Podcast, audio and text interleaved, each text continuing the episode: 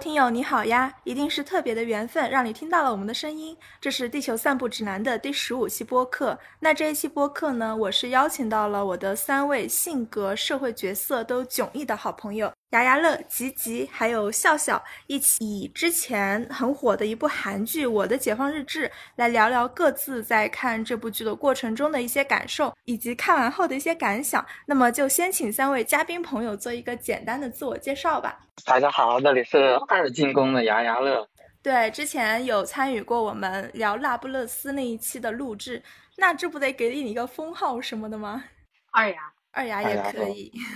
二牙可以。大家好，我是吉吉啊，因为我的名字里带一个“哲”字，就是陶喆的“哲”，所以我就把它拆开来用了。呃，我是一个背着重重的壳的出街打工人。虽然这两件事没有什么因果关系吧，但是在看这部剧的同时，我的生活真的在经历强烈的波动，所以受到我的同门牙牙乐还有陶陶的邀请来参加这次直播。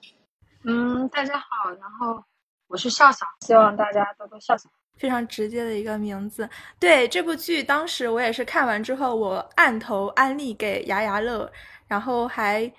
给他顺便推荐了一部那个金敏的《妄想代理人》。那我的《解放日志》这部剧呢，它是由金希宇导演、蒲慧英编剧的，主要讲了一家住在首尔郊区、工作在首尔市区的三姐弟。被时间推着向前，在生活和工作中发生的一些事，他们各自都有着不同的愿望和困顿，在现实与理想难以两全的夹缝中生存着。我觉得这跟普通的我们境遇都有些相似吧，情感上也有一些重合。我第一次看到有一部韩剧去这么细致入微的展现这种情感，真的很惊艳。因为这部剧它怎么说呢？节奏都很慢嘛，然后也有很多的长镜头，人物的台词其实也没有很多，所以我就下意识的去搜索了编剧的一些作品资料。那目前他已有的四部编剧作品呢，在豆瓣这个软件上的均分已经达到了九分的高分。豆瓣和微博的一些呃用户评论啊，对这部剧就是表示共鸣度很高。嗯，豆瓣有一条评论是这样说的：“他说我的灵魂瞒着我出演了这部剧。”呃，也有人在微博的评论区说：“褪去昨日枷锁，方知今日我是我。”那如果说是以满分十分的评分机机制，你们会给这部剧打多少分呢？个人来说的话，应该可以打八点五或者说九分吧。就是因为后面一部分，我个人还是有点不大满意，可能。但我觉得。我觉得能看下去这部剧的人，可能多多少少都能感觉到，就平常生活中那些比较令人厌倦的一些生活状况嘛。然后平常我们可能就会和朋友之类的吐槽这些事儿，然后这部剧呢，它就用一种很日常化的表达，反映出了大家那些平常生活中很厌倦的那些状况。但是呢，这部剧又不是什么那种狗血的励志的那种感觉，就是一点小确丧，有点那种日剧的风格哈。嗯嗯，呃，我感觉这可能也是我们现在挺主流的一种表达吧。反正我关注日剧那边可能这种还多一点。当然，我也可能怀疑这种对于小确丧的这种关注，可能是我自己固化的一个圈子吧。它可能也并不是一个大众的东西，不知道你们怎么看待？呃，我感觉如果是我的话，大概也是九分的样子。就我也很认同嘉玲说的这个小确丧，就是很多日剧都有小确丧这个感觉嘛。然后我个人的话，看剧会比较保守，白一点说就是有点懒。我喜欢看口碑还不错的剧，呃，所以有这种看剧口味比较相近的朋友强烈推荐了，我就试着看了一下。看第一集的时候就感觉人物台词特别的少，然后剪辑风格也比较平缓，就安安静静的看下去了。看到后面的话，觉得节奏越来越慢，呃，就是它的整个剧的生活节奏比较。慢，然后我就比较喜欢，就像我看网文的时候，也比较喜欢看种田文这样子的，所以就一直看下去了。对对对，这部剧的给人感觉就特别慢，我也是很喜欢这部剧的氛围，越看越带劲。因为我是很喜欢啊这部剧的编剧，因为之前也有一直看韩剧，编剧之前也近两年他早期的两部没怎么看过，早期的很早的《住在青潭洞》以及《老处女日记》是很早期的没有看过，但他后期的两部《我的大叔》和《又是吴海英》应该也是大家比较熟悉的，都我觉得都是非常棒的电视剧，特别。是我的大叔以及他现在的这部《解放日志》，可能包括在宣传的时候，或者说大家再去看到他的一些简介的时候，可能会觉得他是一种更加是治愈系的，比较丧，所谓就是比较符合当下的一些呃一些情形的一些剧。但是其实他的剧看下来都是，其实都是有着非常温暖的核，虽然表面上看就是非常的直白以及丧嘛。然后，但是其实是非常温暖的和，编剧描写的女性角色，因为我觉得他描写的女性角色都非常的具有本能性，然后都包含着一种内心非常坚定的、非常坚定的原始驱动力。我们可以在他的一些很多的角色上能感受到这种生命力。我的解放日一日日志里面的大姐呀，美珍啊，然后又是吴海英里面的吴海英啊。然后我的大叔里面就 IU 演的那个角色治安，其实你都能感觉到他们其实都是非常坚韧，然后非常有非常强烈生命力的人。同时你会发现，就是编剧写的台词，就包括美珍的，就是我不要死了再去见天堂，我要活着见到天堂。然后大姐的，就是她是可以去接男人头颅的女人。包括就是在我的大叔里面，治安就是不停的在不停的奔跑。一种本能的奔跑，就是 我不知道是不是跟日剧朋友相关。吴海英她在个叫浪漫喜剧里面，她有说过，她说我希望不爱我的人都死掉，我希望所有我爱的人都爱我。然后其实你会觉得描写的女性角色都更符合现代女性吧。同时我会觉得说，呃，要把这些人的平凡的生活以及平凡的人物。讲述的不矫情是非常厉害的事情，因为大多数的描写都会非常的用力以及自我感动。然后，但是我觉得，嗯，我的解放日志会非常的流畅，但是你不会觉得乏味。你在看电视剧的时候，我感觉我在看这部电视剧的时候，其实更像说当做一部小说来看。其实编剧他更一位作家，感觉在特别是在这部剧里面不大像一个编剧。嗯，就这样吧。因为我是很喜欢编剧，所以展开讲了一下。或者说，它这部剧呈现的质感跟你以前的看韩剧，或者说你看其他国家的剧的感觉不一样。嗯，我讲一下我当时为什么把这部剧按头安利给牙牙乐看嘛。我当时给他说的时候，我说这部剧的文学感特别强。就虽然我不是文学专业的，然后我也没有系统的学过相关的文学理论常识，但是就是不知道为什么，就是觉得这部剧它很有文学性，跟我以前看一些传统的剧集的观看体验都嗯不太一样。那牙牙乐呢，他是作为一个文学专业的研究生，所以我就推荐他去看了。呃，有请牙牙乐。作为一个专业学生，向我们这些普通大众解释一下文学性到底是什么呢？没有那么复杂，这种文学性什么词就听起来很像什么文科黑话这种东西。简单一点，我自己的感觉可能就是它对于我们感知力的一种恢复嘛。因为我们平常的生活，什么工作什么，哎，这种东西都是很沉重的，生活中这些事情。然后生活呢，它就会把我们的感知力慢慢的钝化。就是你你身边的发生一切事情，你看它。就好像变成了一些理所当然的事情，但是我们都知道，没有什么东西它应该是一个理所当然的。嗯嗯。所以这种文学性就是对于我们可能日常感知的一种恢复方面的，我个人感觉哈。然后从剧里面的话，我觉得可以从内容和形式两方面来看这种文学性了。一个就是内容方面的话，它里面的人物形象还有台词这些就非常的新颖嘛。像美珍这样的角色，在过去的那种剧中就几乎没有看到过这样的女性角色。在她的台词文本上，什么被压死的青蛙呀，然后什么那个野狗的象征什么呀这些。然后形式方面的话，它的什么叙事结构也挺特殊的嘛，就不是那种平铺直叙，它有一些时间上的线索。呃，比如说它最后嘛，最后他们不是用一种，哎，应该怎么说？那种双线叙事嘛，就是。句式和美神他们的线是错开的那个时间啊，这也是一种文学性上的技巧吧。说白一点，就是这部剧他就不给你好好讲话啊，就是不跟你说的那么清楚。所以这种东西啊，文学性是对于你欣赏它是有一定的要求的，所以也不是说所有人都能接受的一个东西吧。嗯，确实是这样，就是它里面还有一些比较抽象的情感表达，还有一些象征手法在嘛，所以就是可能就是这些因素让它看起来不像是那么传统的一个电视剧集。那之前笑笑他有提到的那个治愈系剧集，就是那个郁闷的郁。其实，在日剧行业也有一个很有代表性的编剧大佬，就是大家应该都知道嘛，就是那个板垣育二。那最近刷屏比较多的他的作品，应该就是他的那部电影《花束般的恋爱》。关于这部电影呢，我们之前也做了一期浅薄的分享解析，感兴趣的朋友可以去我们的主页看我们的第六期播客收听就可以啦。板垣育儿他在这个日剧行业就是被我们这些观众戏称，还有个名头叫做。编剧王，嗯，包括他后期参与的编剧的一些作品，其实也是这种看似治愈，就是导致郁闷的治愈，实则治愈的设定，就是治愈人性的治愈。那比如说像是问题餐厅、四重奏，还有那个 A One。但是就是如果说有看过他这部。几部剧的朋友应该能很明显的感受到，他试图去借一些很个性鲜明的角色之口，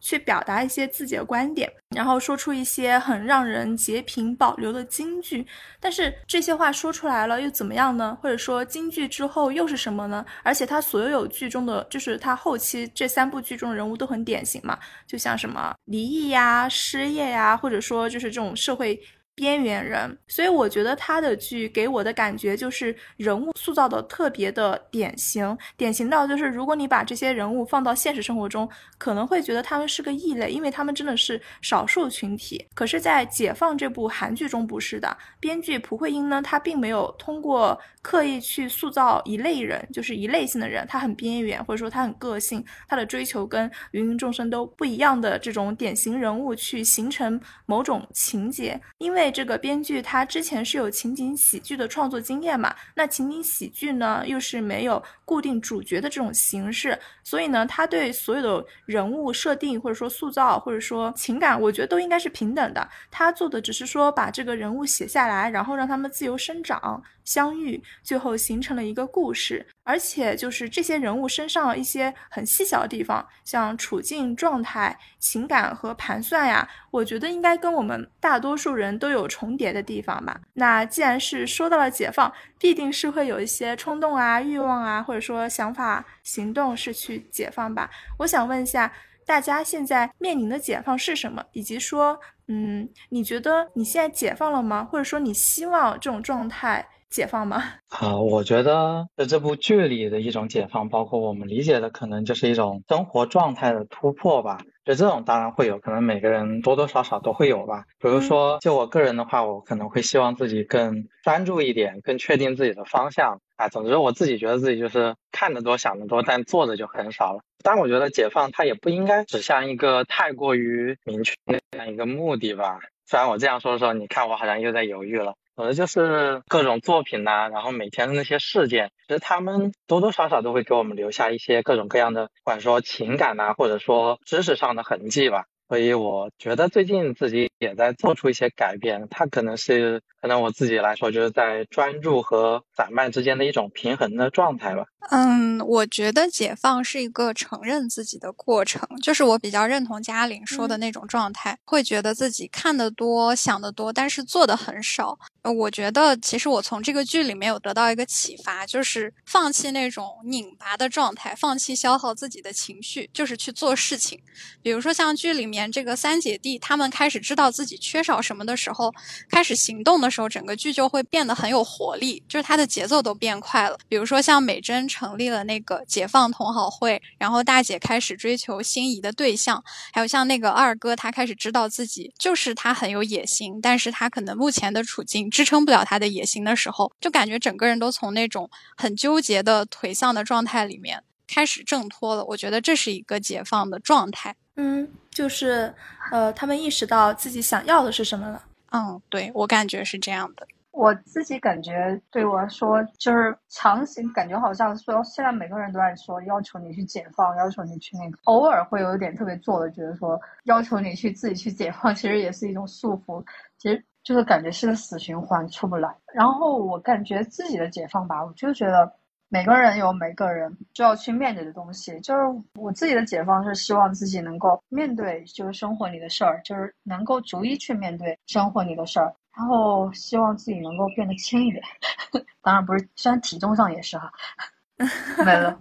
你身材超完美的好吗？可能就是一种达到自洽的状态嘛。因为大家都想做很多，但是首先执行上有没有达到，然后其次是是不是想的太多了？我觉得听到你们三位说的这些，跟我的解放也有点相似，因为我一直会被这种时间的紧迫感给逼迫着。比如说像我今天看一个视频，再看一个。因为最近想看那个呃麦卡锡的书，所以就去 B 站上找一些 UP 主的讲解视频，结果发现很少有 UP 主讲这个作家，就看了一个 UP 主推荐了嘛，然后我没有按照一倍速看，我是开了一点二五倍速，那一瞬间就有一种感觉，就是啊，原来长大就是你你会开变速看视频了，而不是慢慢的去看，就是你会去在意时间的多少。会发现小时候一整天都在玩游戏，然后就根本不 care 时间的流失，也不 care 未来要要去做什么。所以我的解放应该是我要从这种传统的时间观念的束缚中解脱出来。这也是我最近在看那个书，就是时间的秩序的 原因。就我希望通过看了这本书，然后知道它的原理，或者说了解到时间是一个什么东西之后呢，让我的思维更自由一点，因为。像我工作之后嘛，就会发现我经常说的话就是没时间啊，包括一些我工作的朋友也会这样说，就是说哎没有时间，好像工作就已经成为了那个吞掉我们时间的一个巨大怪兽。在这些录音之前呢，我们。四个进行电话讨论的时候，牙牙乐是有提到过之前很火的一部苹果 TV 自制剧，就是《人生切割术》啊，它的英文单词其实是离职的意思。看这部剧的名字就知道它是唾弃工工作，因为这部剧的设定就是啊，一批人在某个公司上班，比如说他踏进公司之后，他的意识就会分离成一个上。工作的我和生活中的我，那工作的我的所有的事情都抛开了生活的影响，比如说我生活中再不如意的情感的波动，或者说我家里面的事，或者说我未来的规划，就当。这个主角踏入工作那个场域的时候，这些所有都不存在了，就他只是一个工作机器，他什么七情六欲通通都没有。嗯，讲的差不多就是这样一个故事吧，因为我也没有看完，看一集吧，差不多就没有看下去。但是在这个剧的豆瓣的第一热评很有意思啊，是一个宇航员头像的影评人，他把这部剧的一些。细节还有包括那个公司的一个平面地图都分析了一遍，说你看这个公司的平面地图就是一个大佬的形状，就很有意思。感兴趣的朋友可以去看一下。也有人认为这部剧中三姐弟精神上的一些困境，有可能是因为工作的盘坡导致的。因为首先他们的家住的比较远，就是住在首尔的郊区京畿道，但是呢，他们上班的地方是在首尔市区，每天就是要三小时去上班，然后再三小时回家。他们经历的职场上的一些不顺等。有可能就是影响到了他们。那我和吉吉还有笑笑呢，目前是一个在职的状态。你们有经历过这种工作和生活完全失衡的状态吗？或者说，当工作中的情绪严重的影响到你们生活的时候，你们是怎么做的呢？哦，我刚才听淘淘说那个时间不够用，其实我也会有这个问题。就是我发现长大之后，我获得了一些自己的。怎么说呢？电子产品，我就会开始沉迷于社交网络，就花去我很多时间。这个应该是大家现在都共有的一个问题。然后说到时间的秩序，我是看过蒋方舟写的一个短篇，它里面就提到了这本书。我只是看到什么。海拔高低不同会造成时间流逝速度不同，那里可能是我当时的就是理解能力不太够吧。呃，反正我现在的理解就是讨论时间这个维度真的是还挺浪漫的。说到时间，我还挺喜欢的一个特德·江的科幻小说《你一生的故事》。它这个里面主旨就说，语言、思维、认知方式这三者是互相影响的。呃，如果我们学习一种新的语言，那我们对时间、空间的认知都会发生变化。我觉得可能对于工作这件事情的认知也会发生改变吧。就工作这个事情本身真的很复杂，就它中间不仅包含我们要做的事情嘛，还会包含一些社交。会让我感觉非常的割裂，呃，就是我曾经有过相处非常不愉快的同事，就已经一年多了，他现在竟然还在打引号的骚扰我，呃，但是你在工作中其实没有办法像生活中选择朋友一样把同事断舍离掉嘛，所以我觉得可能只能努力找到同事比较合拍的那种工作，呃，可能希望有点渺茫，要实在不行的话就努力关闭感官，然后好好做工作就可以了。我想问一下，这个骚扰你的同事是男同事吗？不是，是女同事啊哦啊哦，不是女同事骚扰是什么性质上的骚扰啊？就是当时离职之后，其实有一个呃，就我们其实是前后脚离职，因为是实习工作嘛，就到期就离职。然后他当时就微信问我发工资的事情，他把我的名字给打错了。哦，我就觉得这是一个我不能容忍的冒犯的事情，我就提醒他，我说你把我的名字打错了。他说：“你回消息回的也太慢了吧，呃，就让我 感觉。”然后呢？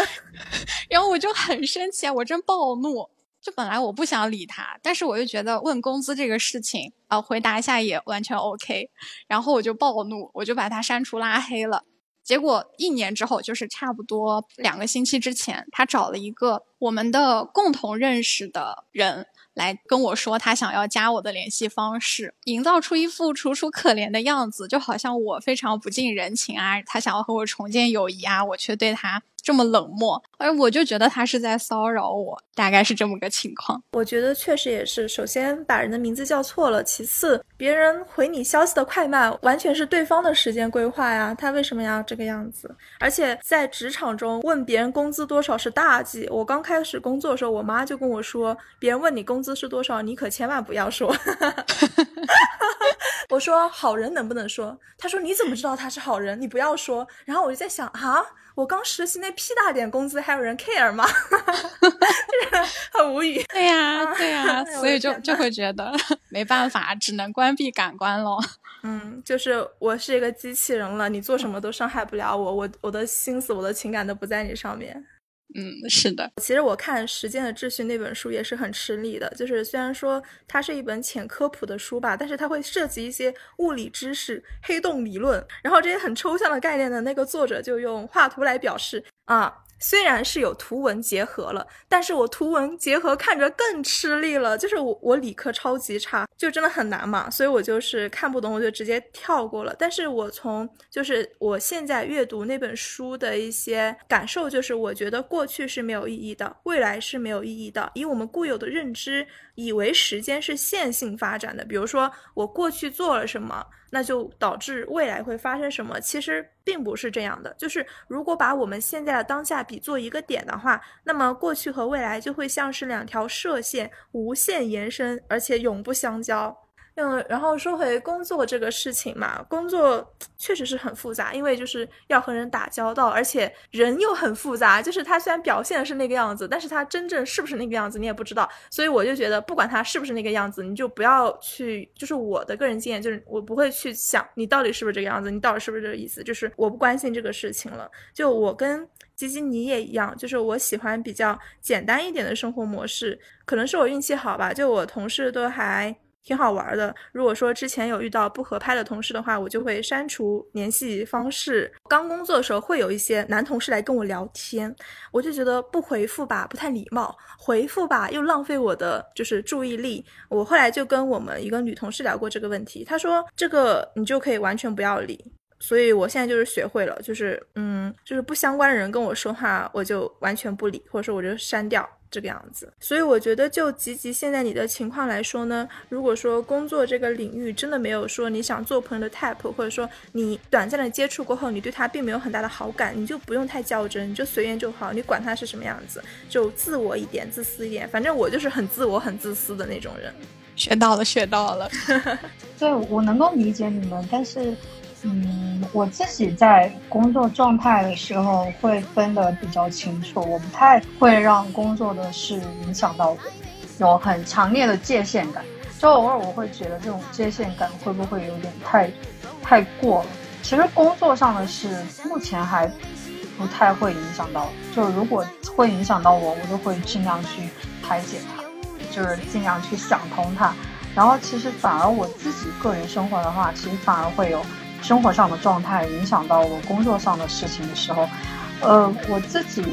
会尽量去调节了，很难，但是每一天都在不停的调节，每一天都在不停的面对，然后每一天觉得这个事儿感觉好像好烦，所有的事儿堆在一起的时候，我就说，啊，好吧，算了，那就一件一件事一件事的来，然后，因为你总不能躲避掉它吧，你躲避掉它也不会消失。所以我现在解决掉这些所有事情的方法，就是这些事情排个序，一件一件的来，然后就会没有那么焦虑，会没有那么烦躁，就可能是我自己的一个方式，然后也算是我自己的一种解放的方式。就如果一定要去讲这种关于解放的话，这是我的一个方式，就是把工作还有生活上的事做一个优先级的排列。我也会这样，我觉得这个确实是一个挺有效的一个方法吧。可能是因为我的生活环境比较单纯，因为我是独居，然后我又是一个人生活，父母他们那边就对我管束特别少。就是因为我家是在南通，但是我现在生活在贵阳，所以那么远的一个距离，他们没办法去叨唠我的生活，我自己生活上也平衡的比较好。其实算是一个非常单纯的一个生活环境。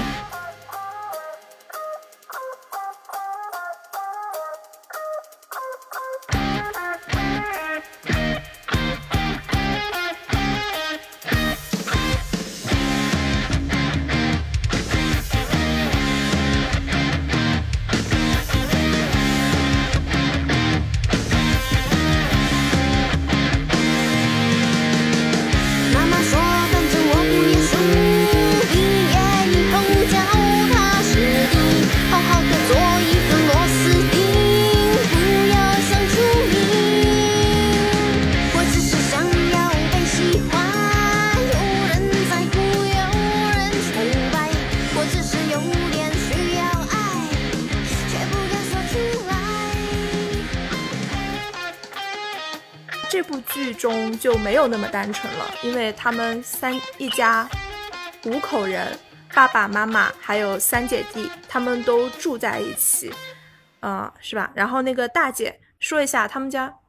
哎，我觉得听我们这些播客的应该都知道他们家姓连，就是大姐连其珍，她是好像是在一个电视台嘛做调查员，就是做一些。收集一些群众的调查报告，然后做一些数据分析之类的事情。弟弟年昌熙呢，他是在一个就呃食品零售的总代理公司上班，主要就是负责协调管理好他负责的那个区域的一些。便利店的事情，比如说补货呀、缺货呀，或者说跟便利店的负责老板进行一些沟通。那连美珍，其实这部剧镜头画面最多的就是美珍这个角色嘛，她是在一个大厂做设计工作，平面设计。那他们各自面对生活和工作时都有想解放的冲动和逃离的地方。首先，他们想逃离的就是说我我真的不想住在郊区了，我想住在市区，我想离上班地方近一点。那我们三个一起来分享一下我们各自对这三个人物的理解，以及他们面临的解放是什么。那在看剧的过程中，有没有哪些打动你的、印象深刻的点？嗯，那我们就一个个来讲吧，就先从大姐开始讲吧。可以。主要就是我对大姐这条线最不满了，因为我一直以为她会和那个上司俏皮嫩男在一起。然后这里，这里是不是要来吉吉解释一下什么是俏皮嫩男？是的，姐姐先来解释一下。我觉得我真的会有一些很奇怪的联想，就是上司其实他是一个很有魅力的形象，就是他很有人情味，其实可以和美珍的那个上司形成对比。就是用我们现在话说，美珍的那个上司就是一个很油腻的暴躁男，但是奇珍就大姐的那个上司可以感觉到他非常能够感知到别人的情感需求，然后我就会想象这种把自己的情感，就是把自己的。情绪管理的很好的人，能够把生活的方方面面都管理的很好，然后他身材肯定也管理的很好，就会觉得他有一个 俊俏的臀部，所以叫俏皮嫩男。哦，这就是就是，当时吉吉说出来他的这个想法之后，得到了我们的一致认同，大家都称呼为称呼他为嫩男了，就是他那个很有魅力的上司哈。总之就是看到中期的时候，我一直以为他最后会和那个俏皮嫩男在一起。结果他最后还是和爸爸在一起了。就是我觉得大姐她在这里的前后人设就有一点分裂了，因为呃，你说她和爸爸在一起之后改掉了什么咄咄逼人呢，或者是什么高傲的那种毛病就算了，主要是我觉得她最后和那个爸爸在一起的时候，就什么说话之类的还是特别的不自然，就给人一种扭捏的感觉。呃，因为他最开始就是一个好像有点暴躁，有点那种比较凶的那种样子嘛，就是什么天天跟人家相亲的时候说什么什么那个什么害人的头颅掉下来这种，然后也喜欢在背后说人家坏话什么的，就很凶的样子。然后最后他和爸爸在一起的时候，就好像变成了那样一个温顺的小绵羊。所以我觉得这样一个前后的人设对我来说太过于割裂了。因为我觉得两个人在一起最重要的，它就是一种非常自然的感觉啊。然后大姐她她不是中途就是一直找那个俏皮嫩男商量，就是他情感上的一些问题，还有生活上的一些问题嘛。然后我觉得他和那个俏皮嫩男在一起的时候，就会非常的自然，然后也会自然而然的流露出自己更丰富那种情感。所以我觉得他们就比较合适。对，所以我对大姐的聊天特别不满，看到后面的时候。但是我我觉得人其实就是很割裂的，就是有些时候人就是没有从一而终，然后也没有开始是怎样，后面就一定是得怎样的这种。当你觉得是和一个正确的人在一起的时候，你肯定就是你应该是不太会改变掉太多自己的性格。但其实大姐在上面改变了自己非常多，但是我同时我也觉得谁没有装的时候呢？而且我觉得他们刚开始谈恋爱，谁没有装的时候呢？所以我就这样觉得，但装着装着，后面还是要感觉还是要恢复一定的本性的。大家不都是这样？嗯，我觉得就是一定会有一个真实的自我存在，就是不管你做什么事情，那个总会有你的一个状态是你最舒服的一个状态。那对于我来说，躺在沙发上。就是我最舒服的状态，这个就是真实的自我。是躺在沙发上把钱赚了，才是最舒服的状态。我哎，我那天不是跟你们说吗？就是那天我还在沙发上睡着了。对对，好像跟你们说过。经常干这种事儿。我经常在沙发上睡着，就是睡到第二天啊！我的天，我感觉我我的床都是用来不知道是做什么的。我觉得你怎么可能在沙发上睡着？我觉得，我觉得我不可能在沙发上睡着，因为我觉得睡觉地点对我来说还蛮重要的。我很难在一个不太熟悉的地方。睡着就是睡眠，对于我来说还是一个比较困难的事儿，所以我很羡慕，比如别人睡觉睡得很好的。从睡觉延展出来的一个话题，关于自我，可能睡眠是自我一个很重要的部分。确实，哦，我又想扯点题外话，就是我会看一些情感类话题，就说到中年的时候，夫妻都是会分房睡，因为觉得自己睡会更舒服。啊，就是你没有看那个分手的那个决心吗？然后那天我有看，看了，其实里面正好就讲了那个朴海日演的那个男主角和他妻子，就正好也讲了这个，就是说如果夫妻俩不住在一起的话，就怎样怎样怎样，又说又说什么无性的什么婚姻，然后又会又会离婚什么什么什么，但他们俩还是在一起啊，虽然他们俩各自出轨了哈。我觉得是生活习惯的问题，可能是性生活很和谐的夫妻，但是有些习惯就是完全没有办法契合。但你说的那个我还没看过，也许看过之后我们可以再开一期播客。但是我自己觉得我对那个我自己不是很喜欢，这个可能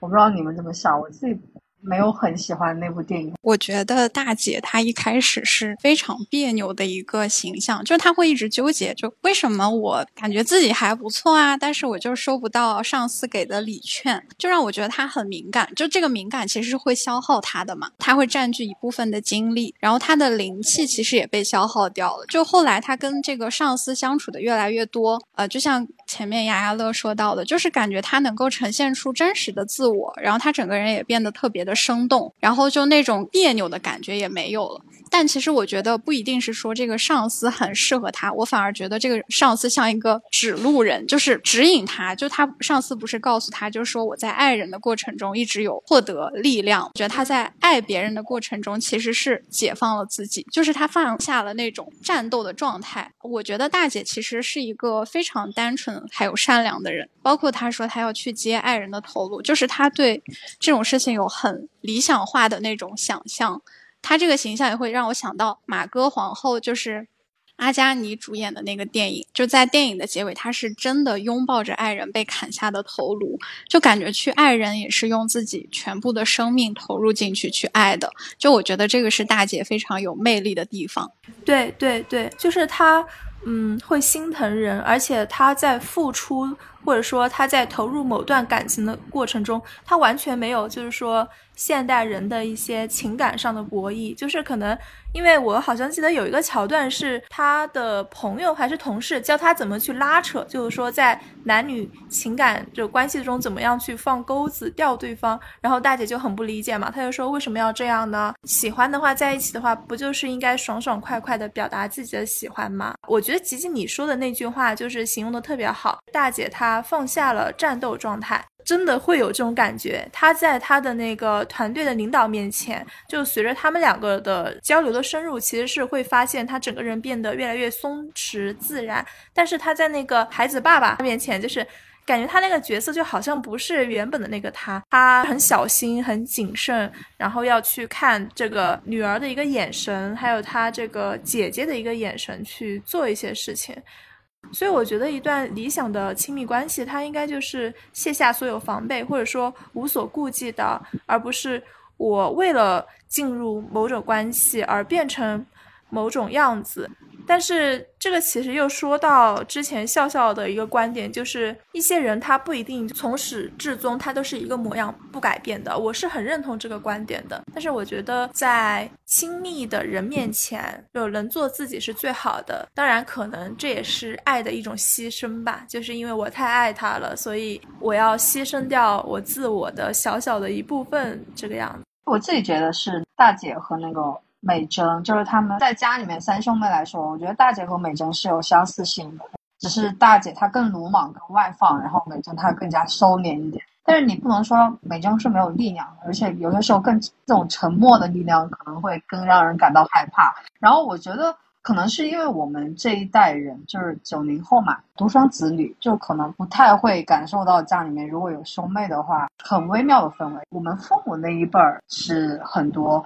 非常多的兄弟姐妹嘛，基本上都可能五个、四五个、五六个、六七个，然后你会发现，就是在那种老大。然后老他其实是很完整的获得了父母的爱，但是老二你就会觉得是他有点就是你看昌熙，他就有一点唯唯诺诺，然后有点絮絮叨叨，然后好像承上启，还有夹在中间的夹心饼干的感觉。那老三，然后美珍，美珍呢，她其实也是受宠爱，但是我有一个很重要的一个点，可能是韩国和我们不一样的一个地方，就是在韩国他们的那个辈分排序是非常。非常严格的，因为美珍她可能是因为吉吉之前也讲过，就是所有的事情都是美珍去做嘛。其实是韩国社会它一个独有的氛围，就是如果你是在家里是，它的所有的东西都是年纪年龄排序的，就是如果，然后你如果是年纪比较小的，就是你哪怕你只要是在这个群体里面年纪最小的，那你一定是做事情最多的。所以你会觉得，在美珍在家里面是其实是做事很多很多的，就是所有人都在支持她，大姐在支持她，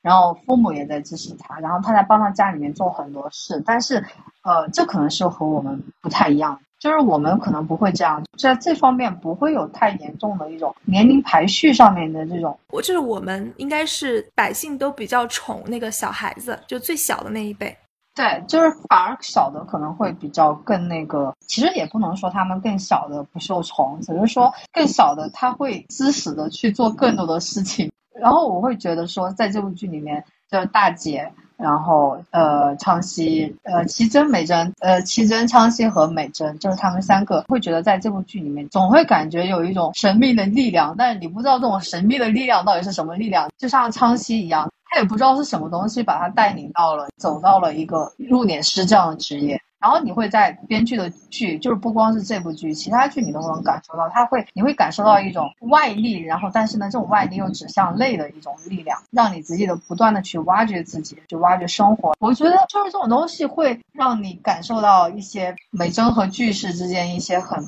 他们的一些很暧昧啊、暗潮汹涌啊，但是这些东西其实非常轻描淡写，就包括在前几集的时候，甚至都没有描写过美珍跟巨石有讲过话，但是你就会知道他们两个之间发生过什么。编剧他他的形象可能最初有这样一个启发。然后他开始写这个形象，但这个形象就慢慢的有了有了他自己的血肉什么的，他可能就逐渐脱离了作者的这样一个掌控，有他自己的行动脉络这种，所以这这样一种形象也是比较好的，然后也会比较丰满嘛。你像托尔斯泰创造那个列尼娜的时候，最后他也是让他自然而然的发展，然后他自己也不知道为什么一定要让安娜去死。总之就是安娜最后她决定自己跳下火车，记得也是托尔斯泰，他也很难过，他就和他朋友说啊，我也不想让他死，我也不知道他为什么要去死，但是他不得不死，就是这样一种感觉。所以这样的角色就特别的丰满，因为他有了自己的活力，不完全是作者笔下一个被操控的文字形象这种东西。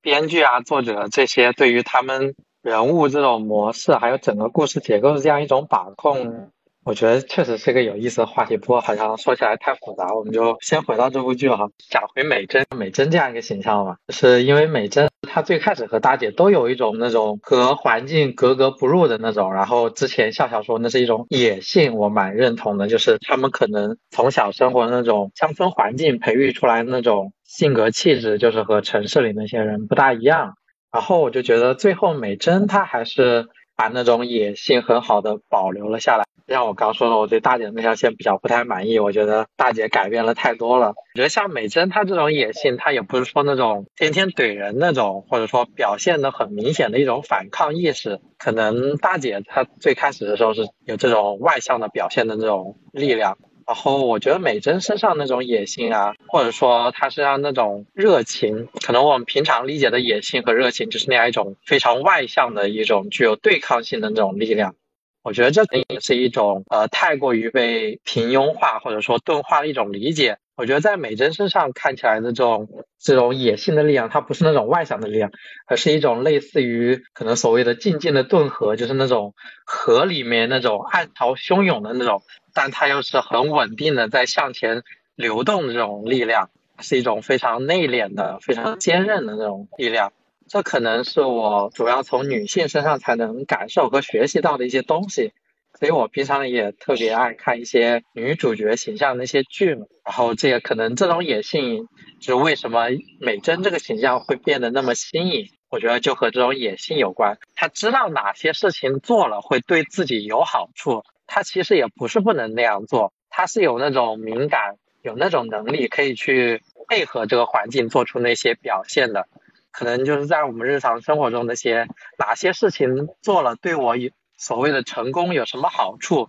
我就尽力去做那些事情吧。但是美珍呢，她就不是那种因为某种强烈的对抗意识说我要什么反主流啊，我要另类，我要独立什么，她就是一种非常寂寂静的那种选择。我宁愿不做的力量，他也不需要跟谁去张扬这种对抗的东西，所以说这种东西就特别的吸引我。比如说在一些美剧身上，就包括我最近看的《王冠》这些女性的形象身上，我觉得就是从九零年代之后的这些，主要可能在英美剧那边我看的多一点吧，就这些女性形象身上，我觉得都能看到这样一种力量。嗯，你刚刚说那个英美剧，我想到的一部是《伦敦生活》里面那个女主。啊，这部剧给我的印象也很深。呃，对，但伦敦生活的话，我觉得他就那种对抗意识就很强啊，他不是天天那种什么打破第四面墙的方式就和你观众啊什么互怼的那种感觉，就他那种对抗意识还是特别强。对对，这倒也是。那美珍给人感觉确实是很特别的，就是我记得在那个这部剧最开始的时候，有一群男同事在讨论，就是哪个女同事最好看嘛。然后有个人就说：“哎，美珍也很好看啊。”有一说一哈，这个演员金智媛是真的非常好看。这个时候，旁边就有个男同事，他评价说：“他说美珍漂亮是漂亮，但是就是给人感觉很普通。如果就是我没有记错的话，这个时候这个镜头应该是一转到了美珍坐公交车回家的那个画面，她穿着一身冷色调的衣服。就是在这部剧中，美珍她的衣服基本上都是冷色调的，像什么普蓝色、黑色，反正就是一些。”冷色调，满脸倦容的看着窗外出神。我能感觉到，就是美珍身上那股虽然内敛，但是依然很磅礴的一种情绪力量。因为我没有搬家之前，我是要坐地铁上班的。坐地铁上班的时候，这种经历还有这种。感觉吧，就是跟他会有很大的共情。还有一个桥段，就是美珍和巨士他们两个在乡间走夜路的时候嘛，然后就看到了晚上很多过马路，结果被那个汽车碾死的青蛙尸体。美珍就说：“她说明明白天也可以过马路呀，为什么不白天做呢？”她说：“一点都不知道变通，因为晚上过马路会被碾死嘛。”那我觉得这里就是我们之前有说到的象征手法，我觉得这个青蛙好像也是美珍的一种象征吧。这里的话感觉像是美珍她对自己说的，因为她在首尔都市的生活中，在工作还有跟其他女同事相处的过程。过程中，她也是这种很固执的、很不知变通的一种形象。你比如说，女同事们都喜欢买买买呀，就是打扮自己，会把自己在网上购买的一些包裹寄到公司，会去讨论哪一家美甲做的最好看。美珍是从来没有参与过这些讨。讨论的，至少是在这个剧的前期。一方面是因为她因为前男友担保嘛。就是她为前男友做了一些担保，欠了很大一笔钱。另一方面，我觉得这是她的呃一种选择，一种判断，她个人的一个生存节奏，就是她不需要外界的这种意识去灌输、去渗透她，告诉她什么是好的，你应该怎么做，你应该去怎样配合，就是她不需要，或者说她意识到了这种灌输，她并没有去服从这种规训或者说这种要求吧。嗯。就日常而言的话，如果你要顺应周围的环境，其实一切事情是会变得更简单一点的。但美珍她就是属于，她就是不去适应。她其实，我个人觉得啊，她她不是不能适应，她就是不想去适应这种。我觉得她可能需要更多的力量去拒绝，拒绝有时候是更难的一件事情。然后还有一点，我个人的看法的话，就是最后美珍她的组长嘛，不是和她的另外的女同事偷情嘛？然后把那个对象的号码换成了美珍的这个问题，一方面当然可以说是他对于美珍的什么能力啊的一种嫉妒，因为他在那种设计上面，他不是得了那个什么设计大赛的奖嘛，结果那个组长一直就。他反正一直阻挠这件事情，所以对于美珍能力的一种排斥。但我觉得他为什么偏偏是对于美珍排斥呢？当然里面可能有一部分是因为对于美珍她住在郊区这样一种身份的阶级的这样一种傲慢。但我觉得还有一点就是他对于美珍就我们刚刚讲的那种很特别的野性的力量的一种恐惧和欲望。当然，我这样说好像有一点什么精神分析的那种味道哈，就是美珍的野性，你像巨士，因为巨士他是有那种能量去接受他的野性的，而像组长他这样一个为所欲为惯了的人，然后他潜意识里又知道自己对于美珍是没有吸引力的。因为美珍可能并不会在乎他的地位什么的嘛，所以这种无法征服的心理就很容易转化为一种攻击性的行为，但它其实是一种内里懦弱的表现，就是一种外强中干的这种感觉嘛。嗯，是的，其实我理解的就是组长他作为这个社会中被规训的一个对象，他对应美珍这种相对没有被规训的一种排斥。他看美珍做什么都不爽，然后会在美珍的 PPT 提案上很粗暴的改来改去，结果改的方案还没有美珍本身做得好。我觉得也是你说的那种恐惧嘛，既恐惧又排斥。本身我觉得也是因为他的害怕吧，他也害怕美珍这种勇敢的人，或者说这种不那么容易被规训的人。嗯，我觉得陶陶说这个规训这个问题，我觉得还蛮有意思的。就是像组长，他是这样一个可以算是在里面掌握了权力的人，但好像一般我们认为掌握了权力的人，好像是很容易超脱那种规训的。但我觉得其实就是真正在那种权力高位的人，是受到了更深层的一种规训的，因为权力它是一种结构嘛。你需要符合大众，权力是从大众那里收集来的，它需要符合大众的那样一种想象和大众的一种制约，它才能形成一种结构性的权利。说回美珍那边的话，就是从个人形象上最吸引我的，当然还是美珍。但如果从整个故事或者说整部剧来说的话，我最喜欢的可能还是昌熙这条线，因为怎么说呢，昌熙他给我的感觉就太过于可怜了。因为别人，你像美珍和启真，他们最后都好像在往一个更好的方向前进。呃，虽然昌熙他最后好像要成为入殓师，好像也是一种心灵上的平静吧，但我觉得，呃，他还是太可怜了一点。因为美珍和大姐他们最后都好像在别人的帮助下完善了自己的心灵，就是他们心灵的完整性好像得到了某种补充、某种完善。但我觉得昌熙他在这整部剧中就是不断的消耗自己的心灵力量，因为他面临的问题主要还不像大姐和美珍那种，他们两个主要还是关注于自身的这样一个情感上的问题。而昌熙虽然也想这样，因为他最开始是和他那个女朋友分手嘛，这是。这部剧最开始的时候，到后面的话就可以看到，他总是不断把他的情感转移到别的地方，总是去不断的照顾别人的感受。像他在剧里老是会花那么多时间去接那个便利店老板娘的电话，然后后面他帮贤雅照顾她男朋友，然后最后也是他帮他去帮父亲找的对象去修补这样一个家庭关系。就这些，我觉得都是对于他心灵是有很多损耗的东西。嗯，然后我也觉得不能单纯的评判他这种行为是对还是不对，可能就很多现在的人会把什么精神内耗这种词放在他身上，好像你为什么要去这样消耗你自己？你把自己从这样的情境中脱离出来不就是了？你不要去管这些事情不就是了？但这是他给人剧中的感觉，最开始就好像是一个唠唠叨叨、大大咧咧的样子，但其实我觉得他的感觉特别的细腻。他可能比其他的角色都更有感知他人那样一种情绪的力量，当然这可能也是一种诅咒，因为他意识到的问题，因为你感受的太多，你意识到的问题也就会更多，包括家庭里的问题，还有阶级里的问题。你像什么对于首尔蛋黄区和他们的蛋白区的这种区分，也是他经常提及的，还有自我方面的各种问题。所以我觉得他最后消耗的太多了。他虽然在首尔盘下了一个便利店。好像完成了他的梦想，终于成为了那样一个首尔人，但是他最后就一直没有什么笑容啊！我觉得这点让我很难过。不知道你们对于昌熙，反正我觉得昌熙这个角色就特别丰富，我觉得可能比美珍还要丰富一点。对，很立体，但是我觉得他很可爱。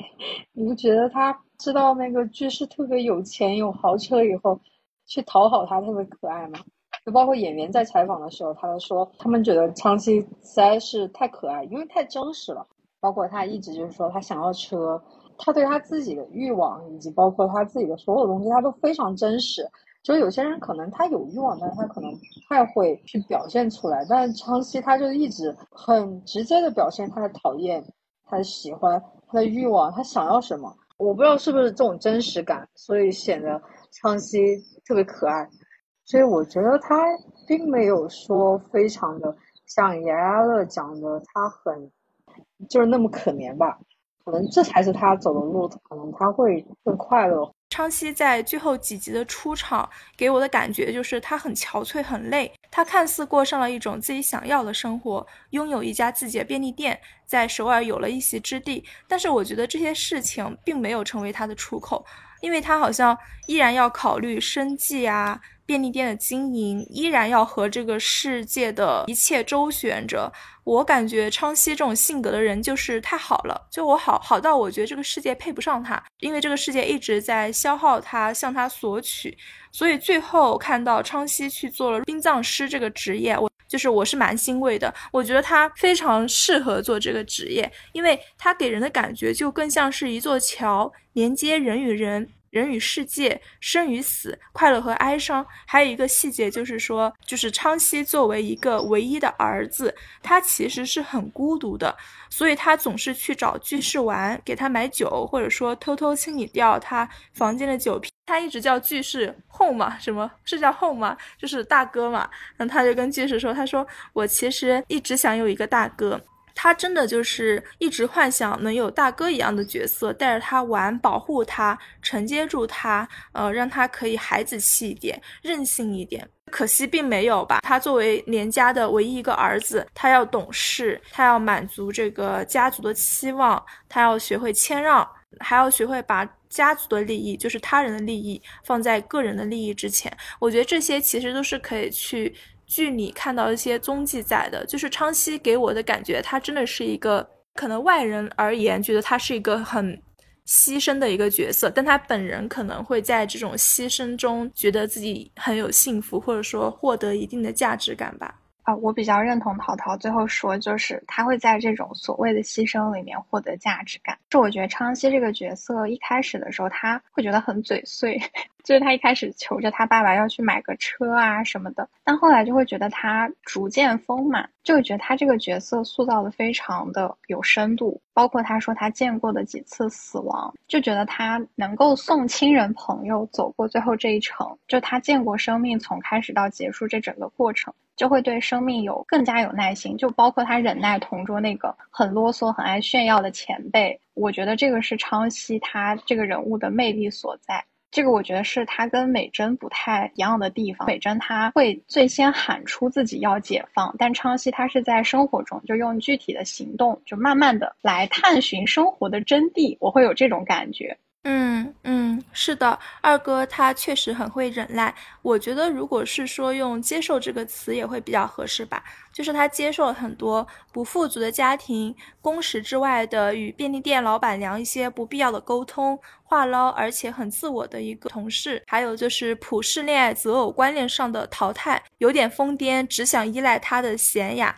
就是这些事情一起涌向他的时候，他肯定是会有抱怨的。我觉得正常人都会有抱怨吧，只是没有表现出来，然后默默的接受，再一件件的把它理清处理掉，给人感觉特别像是一株植物在野蛮的生长。确实，大姐和小妹美珍在情感上会有一些渴求，但是昌熙他看似和前女友分手后，好像没有再想过这件事情，因为他知道了一点点规则吧，就他转向关注自己，为什么没有车，为什么没有房？所以他在剧中的优先的一个解放的目标就变成了努力赚钱、晋升、买房买车，好像他对恋爱这件事情已经不感兴趣了。但是后来他知道那个剧是有一辆劳斯莱斯的时候，他就很开心嘛，他就借了那个劳斯莱斯去接这个前任，特别想向前任炫耀一下，你看我现在也是有车的人了，而且我有的还是劳斯莱斯。我看到这个情节的时候，我真的会特别开心。只有这个时候，我觉得昌熙。他是有活力的，他是为自己而活的。他从他那些日常困住他的那些规训啊，还有这种镣铐中暂时的解脱了出来。他可以用一种很天真、很幼稚的一种想法去生活，可以抛开所有不必要的刻板印象，可以轻松快活。就是哪怕这个快乐很短暂，哪怕这个快乐只是向巨士借了一部豪车开一开。我觉得那一瞬间，他看着真的是非常的开心。他不是还把那个车开到那个山顶上，就露出了一种特别满足的那种笑容，就好像整个人生境界都提得到了升华那种感觉。是的，是的。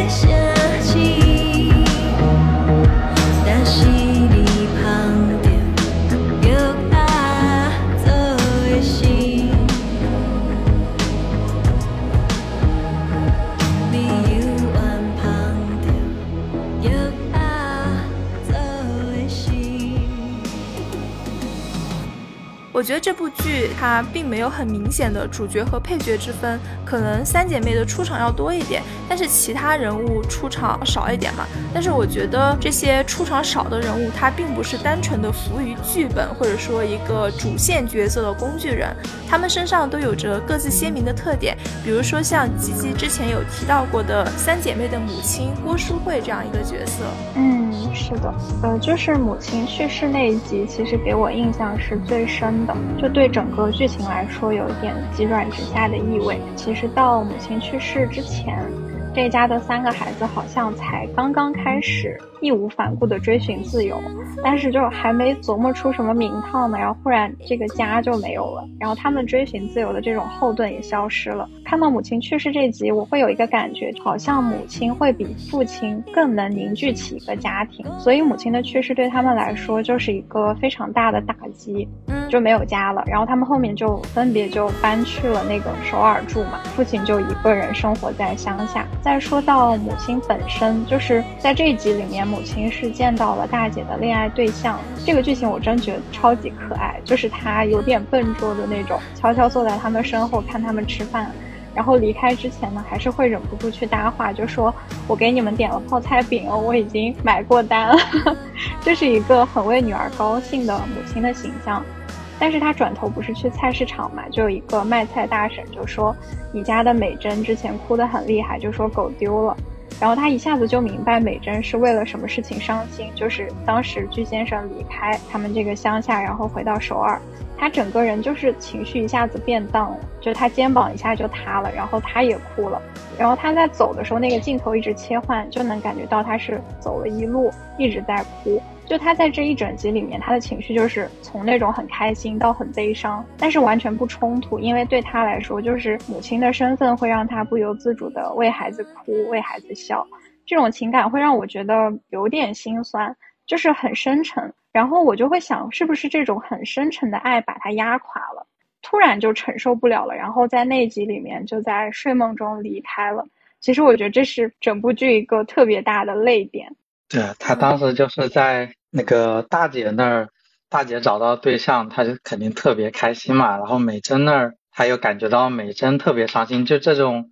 两种极端的情绪一下子发生在身上，可能就带来的那种剧情的转变嘛。所以母亲去世那里，我也超级感动。我靠，真的是。超级感动，就可能是我中学看那个《忠犬八公》以外，我记得很清楚。看《忠犬八公》的时候，就是好像哭了四十多分钟吧。就是从最后那个主人临走之前和他狗狗最后玩一次那个丢球的游戏，那里我就知道他肯定马上就要挂了。但他还没挂的时候，我就开始哭，然后就一直哭到最后。我的解放日志母亲这里死的时候，我也是从母亲听到美珍哭那里，然后她也开始哭，啊，我也开始哭，就反正也哭了特别久吧。是哭归哭，我觉得就是母亲这个形象里面这个形象，我也觉得有些问题可以值得探讨。剧里面她当然是塑造了一个特别典型的母亲形象吧，就是可能我们比较熟悉的那种形象，就天天在儿女身边絮叨啊。然后抱怨他们的儿女什么不成器啊，生活有多么不容易，不给自己省心这种，但他的心里其实又是特别爱他们、爱他的儿女的，所以最后以他作为剧情的一个大转折嘛，所有人的生活都因此改变了。里面我觉得有两点讲一讲。第一点的话就是这个母亲和乡村的问题，但这两个问题都好像和一种所谓的东亚性有关系。一个就是刚刚呃像我讲到的，就是我的解放日志里，他这样一个母亲形象是一个我们特别熟悉的母亲形象，任劳任怨呐，无私的爱之后，最后母亲去世没多久，昌熙就给他们的父亲找了一个新的妻子。我觉得这点也是蛮真实的，就是他们承认了自己的私心，说我不想自己去把我的后半辈子花花费在照顾父亲这件事情身上，所以我只能够去帮他再找一个妻子，然后让这个妻子来照顾他们的父亲。当然，这里的问题我不是想探讨他到底是对还是不对了，而是他确实很真实的反映了我们目前生活中的这样一个状况。好像母亲的一生就是付出、付出、不断的付出到死为止。然后我不知道，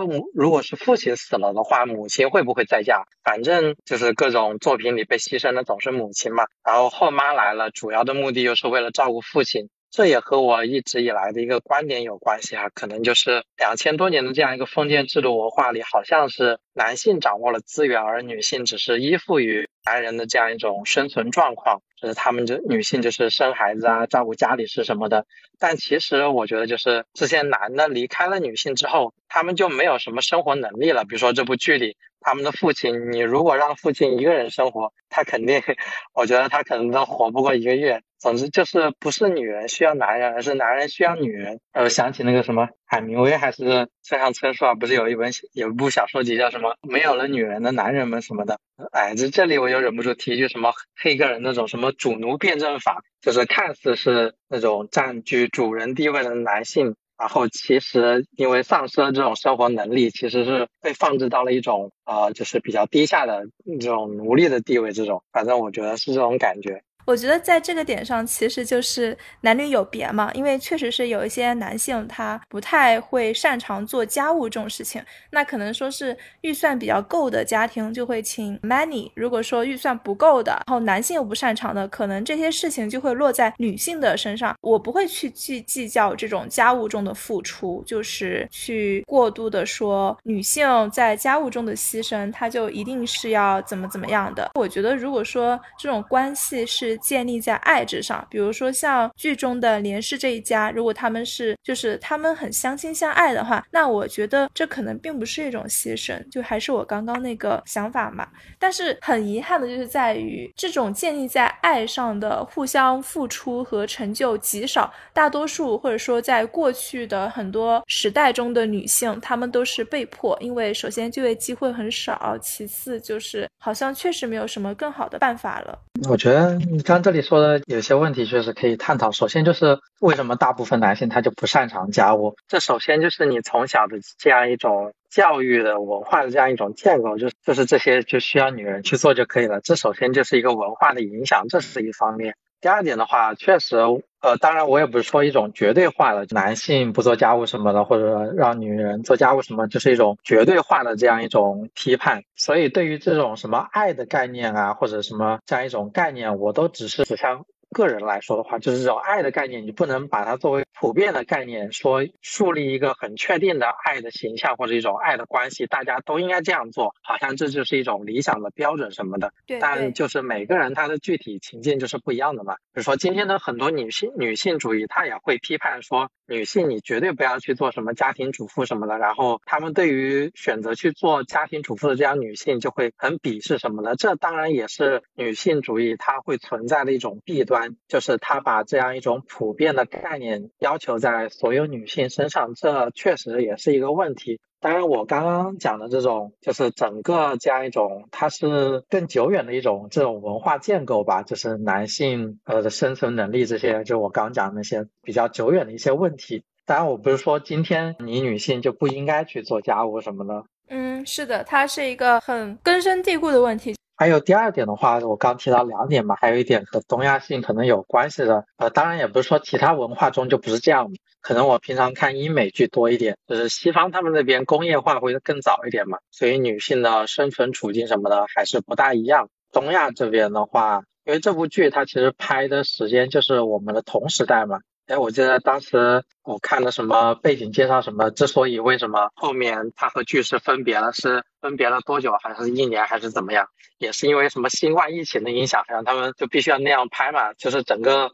这部剧的环境和我们是同时代的，呃，看他这样一个母亲的形象，就好像还挺符合我们观念。认知中那样一种母亲形象的。另一个，我刚刚提到乡村问题的话，其实这部剧也很明显的表现出了乡村和都市间的一种对立嘛。然后像我们最近就是前段时间很火的那个二舅的视频，它其实也是一种乡村叙事。然后包括之前很火的李子柒啊。还有我最近听到的就是一个 UP 主，他讲的一件事情，我当然我不知道是真是假哈，就是那些流量上的女主播，我不知道这样说好不好，就是他们有时候不是会什么唱些土土的歌，或者说打扮上或者那些妆容上什么都有点土的感觉，但其实他们很多时候并不是那么土，是那个 UP 主他跟一个女主播聊天的时候，那个女主播自己这样说的哈，而是那些女主播就发现这种带有什么土土的这种风格更能够吸引流量。那我们如今好像还处在一个非常容易受这种乡土叙事感动的时期。诶，虽然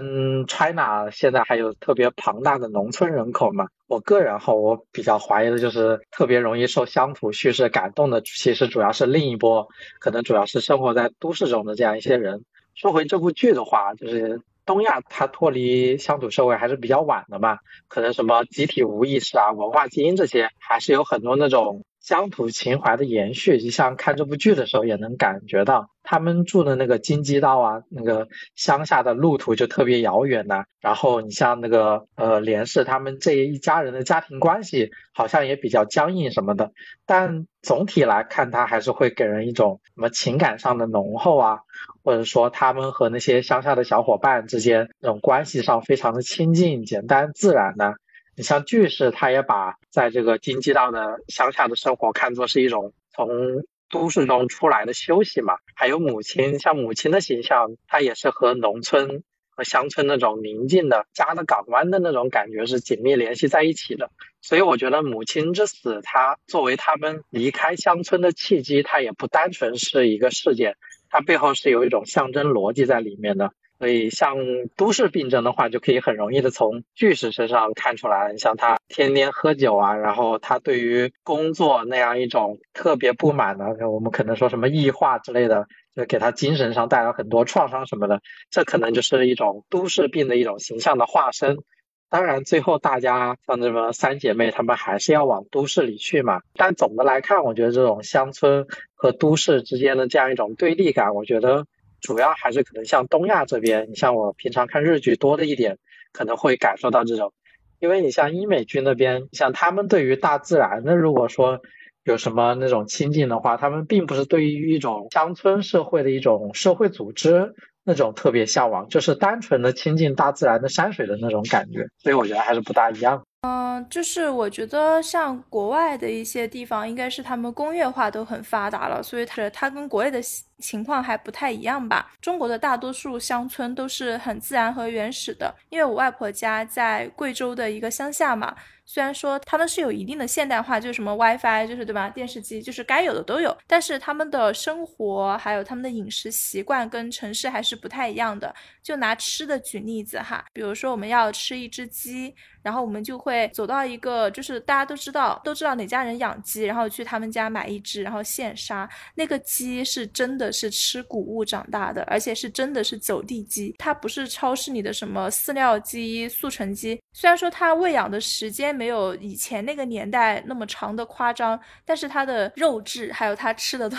东西，就是很非常的自然的这种。所以现在大多数农村它都能支持过一种农。农耕生活的日子，节奏呢也会比城市这边慢一点，能够自给自足，所以就不会太焦虑。但是城市的话，它就很工业化嘛，然后它也很信息化，什么都是很快速的向前发展着，而且它的生存空间以及它的各种机会就是都是有限的。所以大家就自然而然的卷了起来。我觉得会很神奇的是，就是在第十呃十六集的电视剧，但是在十四集的时候，突然描写了母亲死亡，而且是非常突然的一种方式，一整集都在描写。然后我会觉得非常好奇。去好奇，就是为什么会这样？就是可能是不是想去表达一种，就是关于母亲，关于那个一位女性在家庭里的女性的她的解放是否是否就是死亡呢？好像只有死亡才是这个所谓的家庭主妇的她的解放，好像只有这样才能可以让她从家庭里面，从她的女性身份上，从她的母亲身份里面脱离出来。然后是不是除了死亡以外就没有其他办法了？对，好像就是这个时候，母亲她才得到了休息。她就像一个一直不停的陀螺，在家庭、子女生活中旋转，停下来的时候，却是她死亡的时候。我觉得这里它不仅体现了母亲这样一个家庭妇女角色的处境，它其实也是我们大多数人的一种状态吧，跟陀螺一样，只为了有一天停下来。他有印象比较深刻的一个角色是贤雅这个角色。我感觉好像角色不是我们大家很熟悉的电视剧，或者说所谓的浪漫喜剧，或者说比较熟悉的一些一种女性的形象。你会觉得像像大姐和美珍，她的身上你会看到到一种奉献感。就我我不知道能不能说是专属于女性的一种奉献感。就是虽然说大姐和美珍，她们可能她们的奉献感可能并不像是对他人。我感觉更像是自己对自己的一种献祭，就是自己对自己的一种奉献。但是你同时还是会感觉他们有很强烈的一种女性特征，要付出的那种感觉。但是你在贤雅身上，你会没有这种感觉，你你会觉得她不是一个实心的，就是大多数女性你会觉得她的角色，女性角色你会觉得是个实心的女性角色。但是你在贤雅这个角色上，你会你会觉得她很轻，不是说她轻浮，她很爱这个人，但是她也可以。不爱这个人，他承诺了我要为你负负责任，最后他也可以去逃避了跑掉，他也害怕，所以我觉得是一个不太常见的一个女性角色，就我也很喜欢贤雅。哦，我会觉得贤雅让我有一种她很洒脱的感觉，就是我刚听笑笑说，我会觉得大部分女性角色好像她在生命里面会给别人留一个位置。呃，好像他找到了这个填补这个位置的人，然后他之后的生活重心有一部分会偏向这个人。但是贤雅给我的感觉就是，他的生命是以他自己为中心的，然后就他的爱非常的纯粹，就他就如果别人对他有一点好，他就能献出所有。但是他做出了承诺，他又不是说我把我整个人都献给你了，就他可能也会直接很洒脱的把那个人给舍弃掉，就像他。最后对她那个生病的男友也没有兑现她的承诺，就是在听完笑笑讲完之后，我又觉得他这个角色好像还挺有魅力的，就可能我之前看的时候没有完全注意到这一点。啊，我我感觉怎么和吉吉完全相反？就我觉得他他就是爱的时候就完全献给对方，但他突然意识到他自己不爱的时候，他又完全抽离出来。就是这样的一种感觉，我突然就突然想到一首歌，我想不起来歌名叫什么了，我就不唱出来了，就那种什么我们的故事，爱也爱的值得，错也错的值得什么。因为我也特别爱贤雅姐嘛，我觉得她最吸引我的一个特质就是绝不后悔的感觉，就是不管她选的男人有多渣，或者是他觉得自己有多傻，但他都不会说自己会后悔什么的。就是不管别人说他选的那个男人好也罢，坏也罢，总之我自己对我自己的一切行为负责。所以我说，他觉得他爱的时候，他就付出自己的所有，倾尽全力去爱，然后也不管这个男人到底对他怎么样。但是等他意识到自己不爱的时候，他就是一种突然的断裂，他就完全把自己从这段感情中抽出来了。所以为什么他最后，呃，当然，我觉得他最后为什么就是那个男朋友临死的时候他没有去，我觉得这好像也不是因为这个问题，我觉得挺复杂，他为什么最后没去？但总之，这个贤雅这个角色也特别吸引我。啊，就是我之前听那种情感类的节目，他会说。东亚女生有一个特质，就是特别爱反思自己。我觉得钱雅她的魅力可能就是她没有那种觉得自己做错了什么这种，就是她比较洒脱。我觉得这个可能是我们觉得他很有魅力的地方。也就是刚才雅雅乐说，就是他对自己的一切行为负责，然后他不会说啊我做错了什么，然后就给别人造成什么不好的后果呀，就感觉他很独立，就是一个完全独立的个人，他不需要就别人去宽恕他，然后来获得救赎。嗯，我觉得这个是他很有魅力的地方。对对，我觉得贤雅这样的人，呃，他放在现在的这个社会，可能会被贴上一些自私呀、自我的标签嘛。但是他很真真性情啊，就像你们刚刚分享那样，他活得很真实、洒脱，没有包袱。我觉得这是会是一种比较浪漫的生活姿态吧，不过也是需要资，就是需要成本，需要一定的成本。那相比剧中的巨士，他的包袱就很重。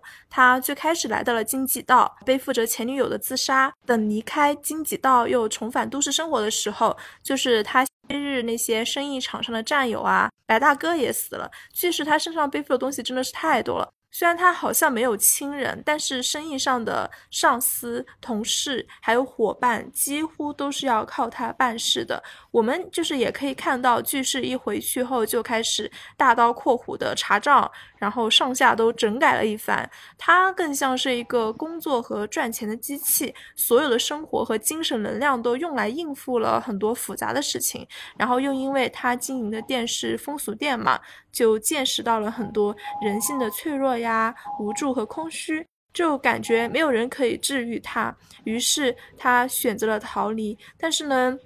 也逃不掉吧？我觉得有点宿命论，就是该是谁的就是谁的。其实居士这个角色在这里面，在这部剧里面还是蛮重要，而且蛮有吸引力。可以说是在这部剧的初期，它吸引了很多女性观众，非常的具有性吸引力的一个角色。可以推荐你们去看一部剧叫《浪漫的体质》这部电视剧，也是非常棒的电视剧。嗯嗯，也是非常有一种冷幽默，有一种自嘲。这两部剧的这两个角色有那么一点的共通性，就觉得就觉得他们都是一个沉默寡言的一个角色，而且同时也会觉得他们好像蕴藏着非常大的一个痛苦的，虽然他并没有说，也没有表现出来，但是你能够感受到这个人是背负着负着很多伤痛，或者说很多秘密。这我会觉得两个角色有一定的相似性，非常推荐大家可以去看一下这部剧。很神奇的一点就是，编剧在我的解放日志里面描写居士和美珍的感情的时候，他们其实描写的非常隐晦，而且不直白，就是好像是故意留白让你去想象、去揣摩一样。反而有些东西你把它说的非常明白了以后，感觉你好像很明显的一点就是，他们就是他们的吻戏，就是他们俩的吻戏，他们俩更进一步的一些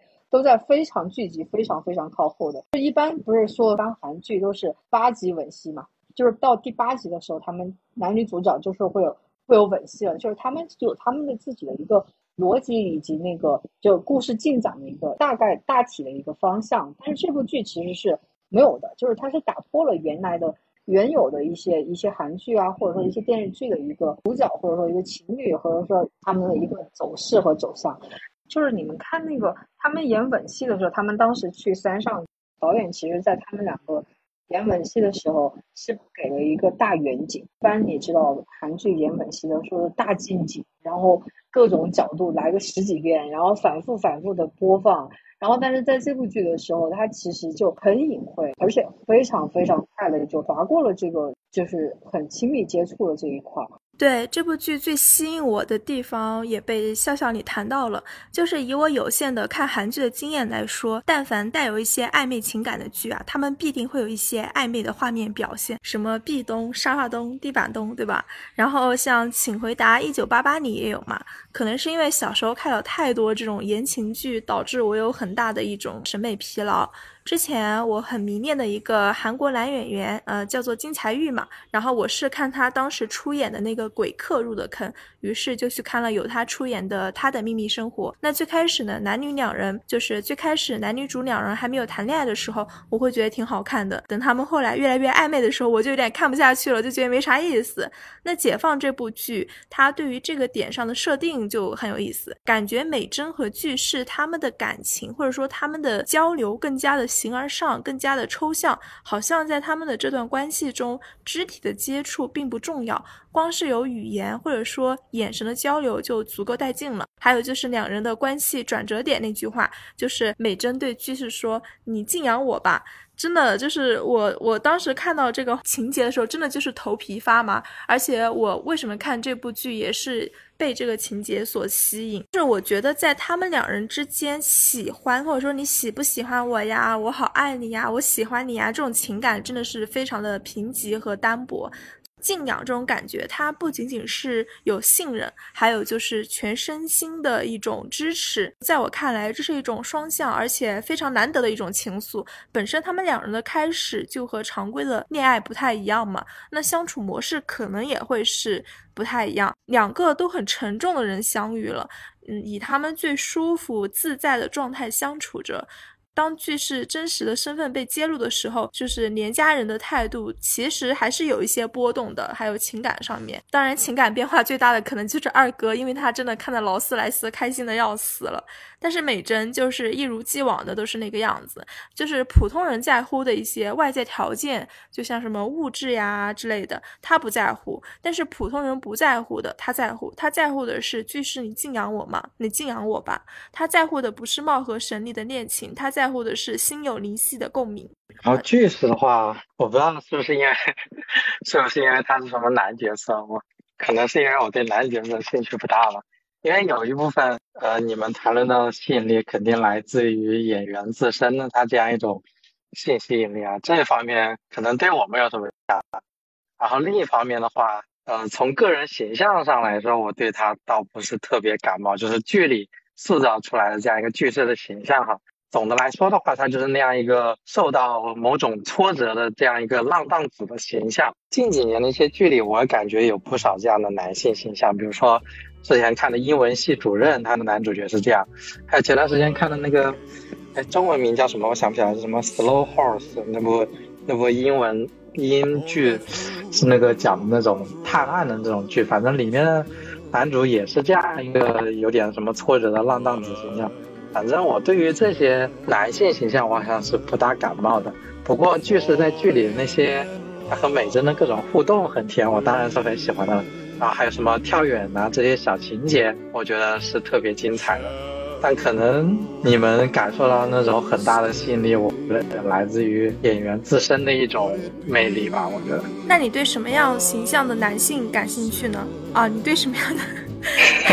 你对什么样形象的男性形象感兴趣？不是那个意思哈。我还以为你要骂我，对什么男性形象都不感兴趣。我对昌熙这个形象就很感兴趣，我就很喜欢昌熙这样。对对对，我我也很喜欢昌熙这样的一个形象。但确实，就从个人形象来说的话，我就对我没有什么太大的吸引力。OK，就如果说听众朋友觉得我们的内容还挺有意思的，可以关注我们的微信公众号《地球散步指南》。那我们的播客内容呢，也在。呃，喜马拉雅、QQ 音乐还有小宇宙 APP 这个中文播客平台有上线，感兴趣的朋友也可以去 follow 一下。那我们今天就到这里结束了，谢谢我的另外三个朋友，太辛苦了，连聊两个小时，我嘴巴都要干了，手机都快没电了，谢谢。对，拜拜，拜拜，拜拜，拜拜。